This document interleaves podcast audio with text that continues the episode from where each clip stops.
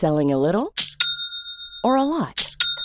Shopify helps you do your thing however you cha-ching. Shopify is the global commerce platform that helps you sell at every stage of your business. From the launch your online shop stage to the first real life store stage, all the way to the did we just hit a million orders stage. Shopify is there to help you grow. Shopify helps you turn browsers into buyers with the internet's best converting checkout. 36% better on average compared to other leading commerce platforms because businesses that grow grow with Shopify. Get a $1 per month trial period at shopify.com/work. shopify.com/work. C'était un héros extraordinaire d'une guerre extraordinaire. Depuis que la Syrie a plongé dans l'horreur en 2011, Abdel Basset Sarout est devenu l'icône des rebelles et le symbole d'une jeunesse syrienne prête à tout pour faire tomber Bachar. Du rêve de la liberté à un court flirt avec Daesh, l'ancien gardien de but appelé à une belle carrière de footballeur pro nous racontait, en 2016, sa vie sur la ligne de front et livrait un témoignage exceptionnel sur cette guerre qui fait vaciller le monde. Une histoire racontée par Thomas Pitrel, journaliste à Society.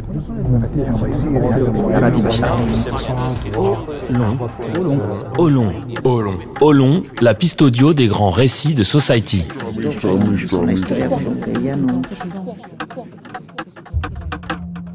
2 janvier 2012. La révolte contre la dictature de Bachar el-Assad enflamme la Syrie depuis presque dix mois. Sur Skype, un compte anonyme arborant en photo de profil l'image de Che Guevara apparaît. Au bout du fil, Abdelbasset Sarout. Il a eu 20 ans la veille. En avance sur son modèle, qui au même âge commençait tout juste ses études de médecine, le gamin est déjà une icône révolutionnaire. Gardien de but de l'équipe de football Espoir de Syrie, il est le visage qui symbolise cette génération rebelle, nourrie aux images du printemps arabe diffusées sur les réseaux sociaux. À Homs, sa ville qui est au cœur du mouvement, il s'affiche dans toutes les manifestations micro en main. Surplombant la foule, il lui fait reprendre ses chants hostiles au régime. Il a le sentiment d'écrire l'histoire de la nouvelle Syrie. Une nouvelle Syrie sans ce régime qui parle de guerre entre les sunnites, les alaouites et les chrétiens. Pour lui, tous sont syriens et tous sont égaux. Déjà traqué par le régime qui a détruit sa maison et tué l'un de ses frères, il ne peut pas rester trop longtemps au même endroit. Avant de couper court à notre conversation sur Skype, il nous interpelle. Si ta maison est bombardée, que tes potes sont prisonniers ou martyrs, que ta famille, que ta sœur ou des proches sont kidnappés, est-ce que tu serais encore pacifique ou est-ce que tu prendrais les armes comme les Libyens?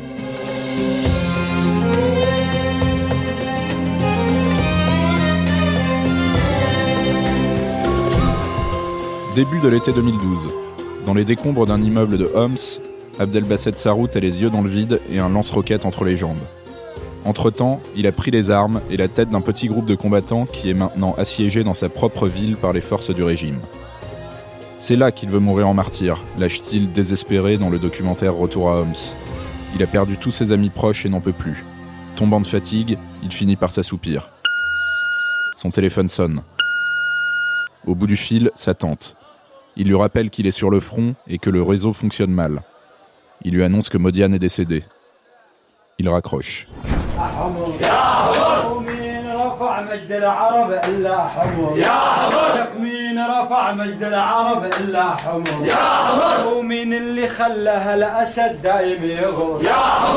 26 décembre 2014. Par mail, un contact ayant servi d'intermédiaire lors du premier entretien avec Abdelbasset Sarout se désole. Je comprends mieux pourquoi il était devenu injoignable. Il semblerait qu'il ait rejoint l'État islamique. Très, très, très déçu. J'essaye de vérifier, c'est incroyable. Bientôt, l'information est reprise dans le monde entier. Sarout aurait prêté allégeance à Daesh. À cette époque, des photos font surface sur lesquelles il affiche un style proche de celui des combattants du califat. Il pose tout sourire avec le drapeau noir de l'EI. En moins de trois ans, Abdelbasset Sarout serait donc passé de militant pacifiste pour la liberté à guerriero, avant de finir djihadiste. Sarout n'est ni le premier ni le dernier à avoir suivi ce chemin chaotique au fil de l'effondrement de la Syrie, où plus de 300 000 personnes seraient mortes depuis le début du conflit en 2011. Mais Sarout n'est pas n'importe qui. Pour comprendre, il faut se rendre dans un petit appartement au premier étage d'un immeuble du quartier de Beyoğlu à Istanbul. C'est ici que Mazem, quinquagénaire aux longues dreads grisonnantes, accueille la diaspora syrienne qui a fui la guerre. Cours d'anglais dans une pièce, de turc dans l'autre, et de guitare à la cave. Ici, tout le monde connaît Abdelbasset Sarout. Pour Mazem, qui a lui-même passé 5 ans dans les geôles du régime avant de fuir le pays, Sarout est une légende de la révolution. Dans toute la Syrie, on raconte ses aventures. Mais il n'a pas aimé le documentaire Retour à Homs qui lui a été consacré. Pour lui, on n'entre pas comme ça dans l'intimité d'une légende. Il doit rester un pur symbole d'espoir pour le peuple.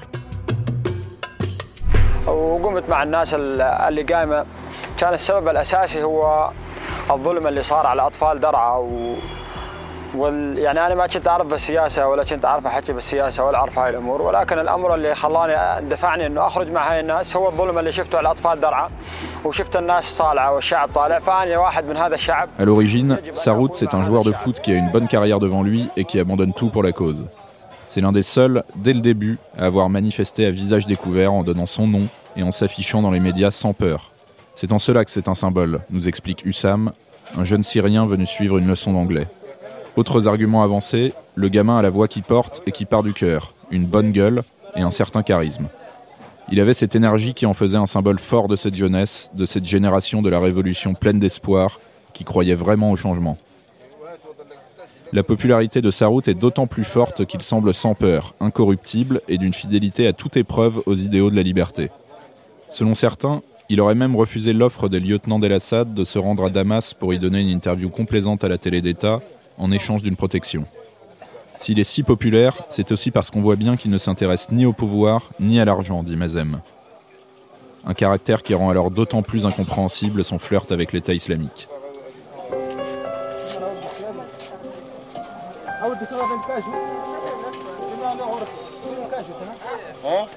Pour rencontrer la légende, en ce mois de novembre 2016, il faut prendre trois métros différents depuis le centre d'Istanbul et se rendre dans les faubourgs à Başakşehir. Si l'endroit semble encore un peu vide, il accueille aujourd'hui le troisième aéroport de la plus grande ville de Turquie, un hôpital flambant neuf et un grand centre commercial. Au 15e étage d'un immeuble tout récent, une silhouette en marcel blanc agite les bras pour indiquer la route à suivre. Ossam, un Syrien faisant plus que ses 22 ans, se charge d'attendre en bas de l'édifice pour la fin du chemin. À l'intérieur d'un appartement meublé uniquement d'un canapé d'angle et d'un fauteuil, Abdelbasset Sarout nous accueille avec une chaleureuse poignée de main et le sourire un peu triste dont il ne se départit jamais. Il s'excuse même d'avoir mis son téléphone en mode avion car il en avait marre de recevoir des messages.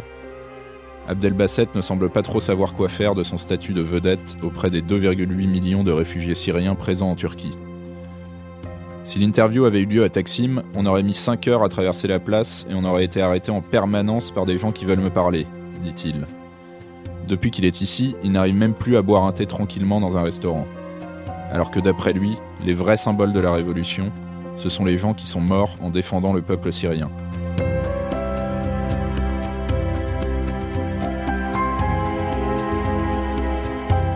Lui-même n'en finit plus de compter combien il en a autour de lui. Quatre de ses six frères, cinq de ses oncles, 30 personnes dans la famille de sa mère, d'innombrables amis proches. Même s'il ressent de la tristesse, c'est une fierté d'avoir des martyrs dans sa famille. Pour lui, ses frères sont morts dans le sentier de Dieu. Ce n'est pas comme s'ils étaient morts drogués ou dans un accident de voiture après avoir picolé, nous dit-il. Si lui en est sorti, il ne peut l'expliquer que par la chance de Dieu. Un jour, alors qu'il n'a pas encore pris les armes, il sort de sa voiture qui, quelques secondes plus tard, explose et s'envole jusqu'au premier étage de l'immeuble devant lequel elle était garée.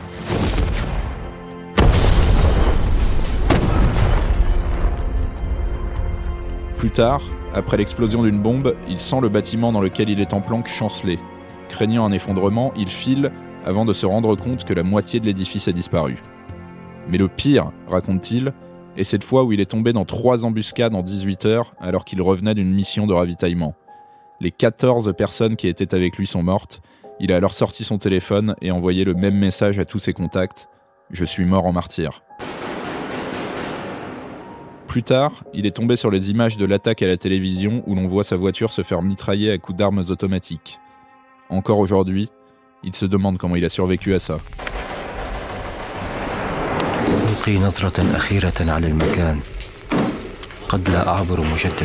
Pour zigzaguer entre les coups de faux du destin, Abdel Basset a pris l'habitude de ne jamais rester longtemps au même endroit. Il n'a plus de maison depuis 5 ans. L'appartement dans lequel il reçoit a été prêté par des amis et il n'y possède qu'un sac de randonnée et le pot de gel dont il enduit ses cheveux tous les jours. Depuis l'annonce de son allégeance à Daesh, il était devenu encore plus difficile de savoir où il se trouvait. À plusieurs reprises, la rumeur de sa mort a couru. Plus surprenant encore, en septembre 2016, des sites serbes ont annoncé que le terroriste de l'EI Abdelbasset Sarout se cachait dans les environs de Belgrade après s'être fait passer pour un migrant pour entrer sur le territoire. Aujourd'hui, il en rigole quand on lui raconte ça. La Serbie, il ne sait même pas où c'est, et il ne voit pas ce qu'il irait faire là-bas. Il est syrien et il a une cause à défendre dans son pays. Il faut dire que l'histoire d'Abdelbasset Sarout se mêle, depuis le début, à celle de la Syrie. 2000 et 3000 Syriens veulent revenir s'installer à Homs, comme a dit. La première chose, c'est de retourner à mes racines, retourner à ma vie, retourner à ma nationalité. C'est notre vie, nous n'oublierons pas. Mais ce n'est pas la Syrie, c'est comme un mauvais film. Pendant qu'Ossam prépare le thé, Abdelbasset se raconte avec un accent qui trahit ses origines. D'ailleurs, il ne parle même pas arabe, mais un dialecte bédouin. Il nous explique qu'il a grandi au milieu de six frères et trois sœurs à Al-Bayada, le quartier le plus pauvre de Homs. Cette ville d'un million d'âmes est aussi une Syrie miniature où toutes les communautés sont représentées. La majorité sunnite, les minorités alaouites et chrétiennes, et une poignée d'Arméniens et de Palestiniens. Lorsque Sarout naît le 1er janvier 1992, cela fait plus de 20 ans qu'Hafez el-Assad règne d'une main de fer sur la Syrie et place ses co-religionnaires alaouites à tous les postes de pouvoir. Si tu es sunnite en Syrie et que tu es le meilleur à l'université mais qu'un alaouite arrive, même s'il ne sait ni lire ni écrire, alors c'est lui qui sera embauché, nous explique Abdelbasset. Si son père doit se contenter d'un travail de forgeron pour nourrir ses dix enfants, le petit Abdelbasset a quelques raisons de croire à un avenir plus ensoleillé. Parce que le don de soi et de la douleur est le plus grand des sacrifices, ces hommes se lacèrent à coups de lame de rasoir en hommage à leur défunt président. Ne dites pas qu'Assad a disparu, Bachar est en vie. Au début des années 90, avec la chute de l'URSS, Hafez el-Assad a perdu son puissant allié. En 1994, son fils aîné Bassel, qui devait lui succéder, se tue en voiture à 31 ans, victime de son amour de la vitesse et des substances illicites. Alors quand Hafez meurt en 2000, c'est Bachar, son deuxième fils, qui débarque à la présidence.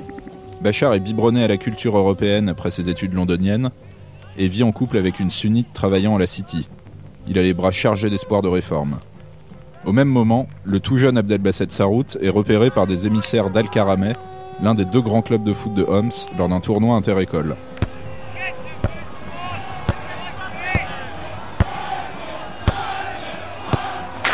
En 2008, il s'envole en Ouzbékistan pour la Coupe d'Asie des moins de 16 ans. La Syrie a beau être éliminée en quart de finale, Sarout y finit deuxième meilleur gardien de la compétition. Le football et les voyages qui en découlent commencent à lui faire toucher du doigt certains problèmes de la société syrienne, comme tous ces entraîneurs qui choisissent un joueur plutôt qu'un autre parce qu'il vient d'une grande famille pro-Assad. Il y a aussi les joueurs internationaux qui s'entraînent trois fois par jour mais qui ne gagnent pas assez pour se payer de la lessive. L'exil aussi. Quand sa route part à l'étranger et qu'il y rencontre des Syriens, partout, il finit par se demander pourquoi ils ne sont pas restés travailler en Syrie. Avec le recul, Abdelbasset dit avoir toujours senti qu'il y avait en lui quelque chose de plus fort que le football. Très vite, il a compris qu'il ne jouait pas seulement au foot pour être une star et avoir des filles.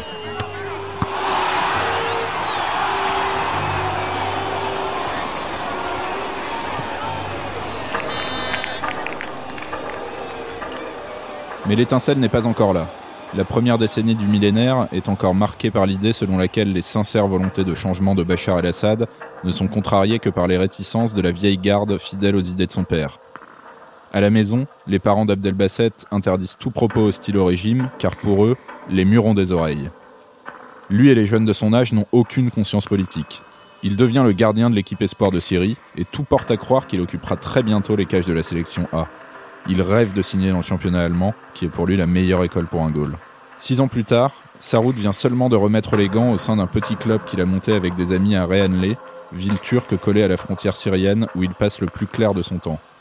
Il sort son téléphone et nous montre fièrement une vidéo sur laquelle il réalise deux beaux arrêts. Pour donner la mesure de l'exploit, il montre aussi ses blessures. Un impact de balle près du nombril, deux autres en haut de chaque cuisse et une grosse cicatrice de chaque côté de la cheville gauche, dont les tendons ont été sectionnés par une balle explosive de BKC, une mitrailleuse lourde soviétique. Il explique que maintenant, il ne peut plus jouer très longtemps et que dès qu'il fait un peu froid, ses blessures deviennent très douloureuses. Il dit pourtant n'avoir aucun regret. Même si on lui avait proposé un contrat en Allemagne, il serait resté au pays. Pour lui, la cause était devenue plus importante que le jeu. Nous ne sommes pas de vrais soldats. Deux ans de résistance. Le pacifisme ne nous mènera pas à la victoire. Deux ans de chaos.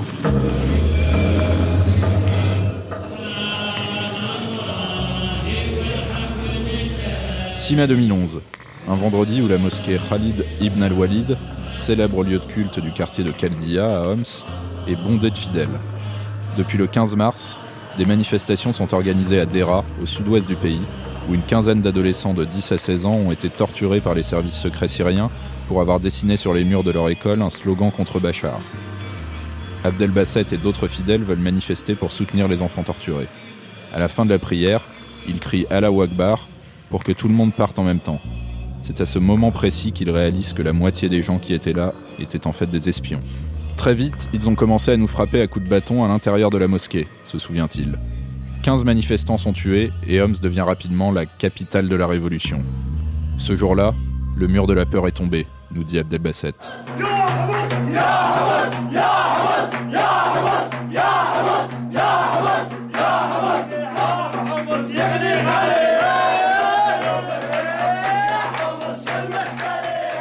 Des manifestations sont organisées tous les jours et Abdelbasset chante. En tant que gardien de but, il doit souvent crier des ordres à ses défenseurs en couvrant le bruit du stade, sa voix porte très loin. Lors des rassemblements, il monte sur les épaules de ses amis et chante sans micro. Il a alors l'impression d'être devenu un supporter qui encourage son équipe. Chacun de ces nouveaux chants devient automatiquement un tube dans toutes les villes rebelles dès qu'il est publié sur les réseaux sociaux. Torse nu, bandeau autour de la tête, il harangue les tireurs du régime postés sur les toits. Sniper, voici ma tête, voici ma nuque. Bientôt, pourtant, ce sont des chars qui entrent dans sa ville. Des checkpoints sont installés sur toutes les routes, isolant les quartiers les uns des autres. Les manifestants finissent par organiser de petits groupes de protection. Ils se postent aux endroits où ils savent que le régime va attaquer et ils se battent jusqu'à ce que les soldats reculent et que la manifestation puisse continuer. Un premier pas vers la fin du pacifisme qui sera suivi de grandes enjambées, d'autant plus que la répression prend une nouvelle dimension.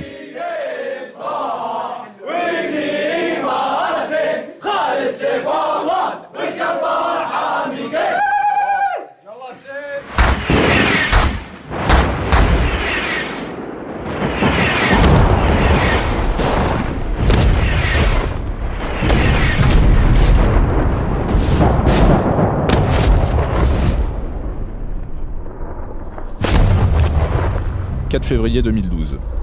Un bombardement de l'armée régulière sur le quartier de Kaldia fait 200 morts. Aux informations, on entend aujourd'hui 200 morts, dont la majorité à Homs. Le lendemain, c'est 300 morts. Bientôt, des soldats refusent de tirer sur les opposants et désertent. Ils grossissent alors les rangs de l'armée syrienne libre. De petites brigades se forment dans tous les quartiers, dont celle de sa route, la brigade des martyrs d'Al-Bayada.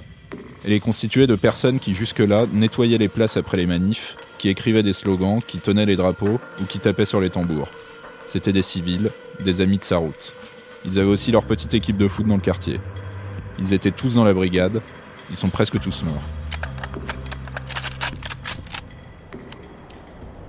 Comment ces civils se sont-ils formés au maniement des armes?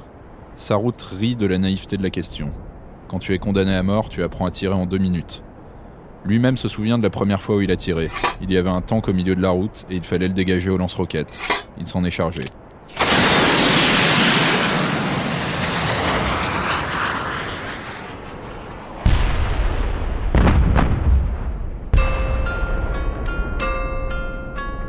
Le bruit lui a explosé les tympans, mais il était heureux d'avoir abattu ce char.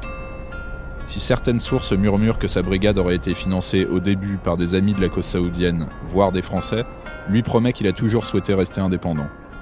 Il dit que les armes venaient soit des déserteurs, soit du butin récupéré à chaque victoire sur l'armée du régime. Beaucoup d'organisations voulaient que son nom soit associé à elle. S'il avait accepté, il aurait pu avoir un groupe de plusieurs milliers d'hommes. Là, ils n'ont jamais été plus de 100. Malgré cela, les premiers temps de la lutte armée sont plutôt favorables aux rebelles, qui occupent de nombreux quartiers de Homs. Sarout et ses hommes se déplacent dans la ville sous le radar du régime en pétant les murs des maisons abandonnées dans lesquels ils percent aussi des meurtrières, d'où ils tirent sur les soldats loyalistes. Ils apprennent sur le terrain, et deviennent, selon lui, la meilleure armée du monde dans le domaine de la guerre urbaine. Des dizaines de groupes autonomes coexistent sur le même modèle au milieu des bombardements, s'alliant ponctuellement pour les grandes occasions. Ces groupes se connaissent, se rencontrent et se coordonnent avant les attaques. Après, ils se partagent les armes récupérées. Les premières victoires, cependant, sont un faux espoir. Dès le mois de mars, après la première offensive du régime, l'armée syrienne libre évacue Homs pour se poster à l'extérieur de la ville, alors que les brigades rebelles tentent de tenir leur position. C'est le début d'un siège interminable. Les casques bleus font une visite et un cessez-le-feu est négocié par l'ONU. Il ne sera jamais respecté. L'Occident condamne, parle de sauvagerie, mais hésite à réagir. Le régime, lui, est soutenu par le Hezbollah ainsi que par la Russie et l'Iran qui lui envoient des officiers. Le combat est inégal. Les bombes pleuvent, les quartiers seront repris les uns après les autres. L'armée libre syrienne a fixé un ultimatum au régime de Bachar al-Assad, tandis que son chef basé en Turquie aurait exhorté le médiateur de l'ONU et de la Ligue arabe à reconnaître officiellement l'échec de son plan de paix. Fin de l'été 2012. Sarout et ses compagnons passent 13 jours à creuser un tunnel pour sortir se ravitailler. Bloqués à l'extérieur après la découverte et la destruction du chemin de traverse, ils font plusieurs tentatives pour enfoncer le siège et revenir à Homs. Lorsqu'ils finissent par y parvenir, ils constatent que certains blessés vomissent du sang. Ils ne comprennent pas tout de suite pourquoi. Certains réussissent à aller se faire soigner à l'hôpital en Turquie, où on leur dit qu'ils ont été touchés par des armes chimiques. En juin 2013, lorsque l'utilisation d'armes chimiques par le régime est prouvée, l'Occident condamne, parle de ligne rouge, mais ne bouge pas. De retour à l'intérieur du siège, Sarout et sa brigade sont de plus en plus isolés. Chaque tentative d'ouvrir un chemin de ravitaillement est un échec. La dernière année, rebelles et civils restés sur place ne mangent plus que de l'eau avec de l'herbe ou des épices. Dans une tentative désespérée, la poignée de brigades restantes s'organise pour prendre possession du moulin à farine de Homs et pouvoir au moins fabriquer du pain. Cela semble impossible, mais ils ont tellement faim. Avec sa brigade, ils réussissent à occuper la zone qui leur a été dévolue, mais les autres échouent. Ils se retrouvent alors encerclés à l'intérieur du siège. Sa route perd 46 hommes, dont deux frères, lors de la bataille du moulin à farine. Petit à petit, les forces militaires syriennes et russes se rapprochent d'Idlib, dernier bastion rebelle, huit ans après le début de la guerre civile en Syrie. Début mai 2014, affamés et à bout de force, les rebelles négocient avec le régime une évacuation de la vieille ville de Homs en échange de la libération d'otages iraniens détenus à Idlib, la nouvelle capitale de l'armée syrienne libre. Le regard noir, sa route grimpe dans un bus vert qui l'emmène à la campagne, au nord de la ville.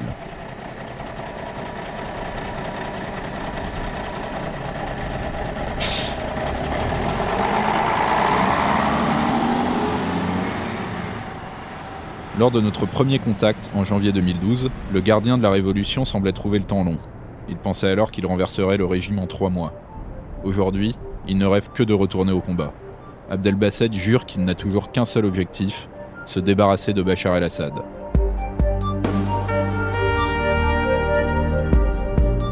Au printemps 2014, une fois exfiltré de Homs, Abdelbasset cherche donc du travail, comme il le formule. Mais les offres n'affluent pas. L'armée syrienne libre et les brigades sont affaiblies. Elles se sentent abandonnées. La Russie, l'Occident aident tous le régime, juge Sarout. Sarout sait bien que certains sont là pour le gaz, d'autres pour le pétrole, d'autres encore pour défendre leurs frontières ou les minorités. Nous entendons tellement parler des minorités que nous aimerions presque aussi en être une, souffle Abdelbasset. Normalement, en tant qu'Arabes, nous aurions au moins pu nous attendre à être aidés par les pays arabes, mais ils ont pris peur. Ils ont préféré faire durer la révolution pour pouvoir dire à leur peuple Vous avez vu ce qui est arrivé aux Syriens? Alors tenez-vous à carreau. Dans ce contexte, les salafistes du Front al-Nosra, affiliés à Al-Qaïda, ont prospéré à partir de 2013 et sont désormais l'une des principales forces de l'opposition à Bachar. Sur les dizaines de milliers de combattants de Jabhat al-Nosra, il y en a peut-être 1000 ou 2000 qui sont mauvais selon sa route. Ils combattent le régime à nos côtés alors que le monde entier complote contre nous. Sa route s'emporte et argumente. Pour lui, ce ne sont pas des terroristes. D'ailleurs, ils ont rompu les liens avec Al-Qaïda en juillet 2016.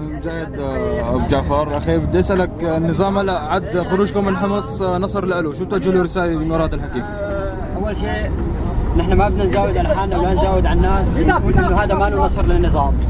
هذا نصر للنظام ساندوا فيه كثير كثير كثير من الناس اللي نحن عادينا بالثورة. من الناس اللي حزتنا هدول الناس اللي كانوا محاصرين حاربوا للعالم بالكامل. مع المتخاذلين Le 29 juin 2014, l'État islamique, profitant également du chaos qui règne dans la région, proclame un califat à cheval sur l'Irak et la Syrie et appelle les sunnites à le rejoindre. Si Daesh n'est présent qu'à l'est du pays, quelques émissaires viennent tâter le terrain dans les environs de Homs. À l'époque, Abdel Basset est en lien avec une brigade dont le leader a l'intention de faire allégeance à l'État islamique et qui lui demande de le suivre. Sarout avoue qu'il voulait le faire. À ses yeux, les combattants de Daesh sont des lions. Ils n'étaient pas attirés par leurs idées mais par leur capacité à combattre le régime. Mais Abdel Basset se rend vite compte de son erreur quand il constate que Daesh combat autant les brigades rebelles n'ayant pas fait allégeance que le régime. Il reconnaît qu'après avoir passé deux ans et demi dans le siège de Homs, il ne connaissait pas vraiment ses enjeux. Pour se justifier, il explique qu'il ne savait plus qui était avec qui. Alors sa route rétropédale et affirme qu'il n'a jamais officiellement fait allégeance et que tous les Syriens pensent que l'État islamique est une création américaine pour aller combattre les musulmans en Syrie. Mais le mal est fait. La rumeur s'est répandue. Le 9 septembre 2015, sa brigade publie une vidéo afin de nier son affiliation au califat, mais dans le même temps, route refuse la demande du Front al-Nosra de se joindre à lui pour combattre Daesh. Les djihadistes ne lui pardonneront pas et le traîneront devant un tribunal dont le jury est formé par les représentants de plusieurs groupes rebelles. Devant la cour, il répète qu'il n'est pas affilié au califat mais qu'il n'a pas non plus l'intention de verser le sang de qui que ce soit d'autre que les soldats du régime. Condamné à rendre ses armes, il refuse et la cour le juge alors coupable d'avoir prêté allégeance à l'État islamique. The 27 year old was a famous goalkeeper in Homs, as well as a singer and activist.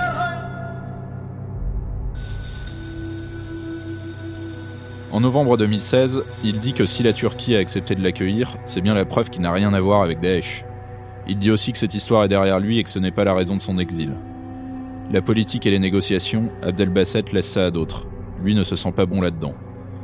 Dans le panier de crabes qu'est devenu la Syrie, où les rebelles, le régime, Daesh et les Kurdes se battent tous les uns contre les autres, il aurait bien besoin de savoir éviter les embrouilles aussi bien que les balles. D'autant plus que la coalition anti-Bachar elle-même n'est jamais parvenue à ne faire qu'une. Sa tête déjà mise à prix par le régime, sa route est toujours une icône populaire mais est devenue la cible d'à peu près toutes les parties prenantes du conflit. Sur son téléphone, au milieu de ses photos en tenue de gardien de but, il lance une vidéo montrant une poignée de soldats de l'État islamique en train de chanter qu'ils vont venir le chercher, même à Istanbul. La menace le fait rire de bon cœur. À ce moment, personne n'a encore tenté de l'atteindre sur le territoire turc. De toute façon, au point où il en est, il ne peut plus avoir peur de la mort. Depuis qu'il a passé la frontière au printemps précédent, il a créé l'événement en participant à deux manifestations de l'opposition syrienne, puis les autorités turques ont interdit ces rassemblements. Alors il s'ennuie et attend de pouvoir retourner au front. Ce célibataire marié à la Révolution n'est pas certain de pouvoir un jour reprendre une vie normale. Ça l'étonnerait même beaucoup, parce qu'à chaque fin de bataille, il se dit que c'était la dernière et qu'il va mourir à la prochaine. Et si la Révolution l'emportait? Si Bachar finissait par tomber et que son rêve de liberté devenait réalité? Cette perspective semble alors trop lointaine pour lui. Mais si ça arrive et que son corps est trop fatigué pour reprendre le foot, alors il ne veut ni argent ni responsabilité. Son rêve, c'est devenir forgeron comme son père. Après cette dernière rencontre, les nouvelles seront éparses. À l'été 2017, on nous dit que Sarout est enfermé dans les prisons d'Al-Nosra, puis qu'il a été libéré. Petit à petit, les rebelles perdent de plus en plus de terrain. Même s'il est difficile à suivre, on se doute qu'Abdel Basset Sarout est là où se battent encore les ennemis de Bachar el-Assad. Début mai 2019, l'armée syrienne, soutenue par les soldats russes, s'attaque au bastion d'Idlib, le 8 juin au matin, une source nous écrit Je voulais juste t'annoncer une mauvaise nouvelle. route est mort la nuit dernière. Les combats étaient sauvages à Idlib. Il était en train d'aider les blessés sur le front. Il a été touché au ventre et a perdu beaucoup de sang. Sur les réseaux sociaux, les hommages sont nombreux. Ils pleurent le décès du jeune homme de 27 ans. Le 2 janvier 2012, Abdelbasset Sarout avait 20 ans et rêvait d'une révolution pacifique. Sept ans plus tard, Bachar al-Assad est toujours au pouvoir. Abdelbasset, lui, ne sera jamais forgeron.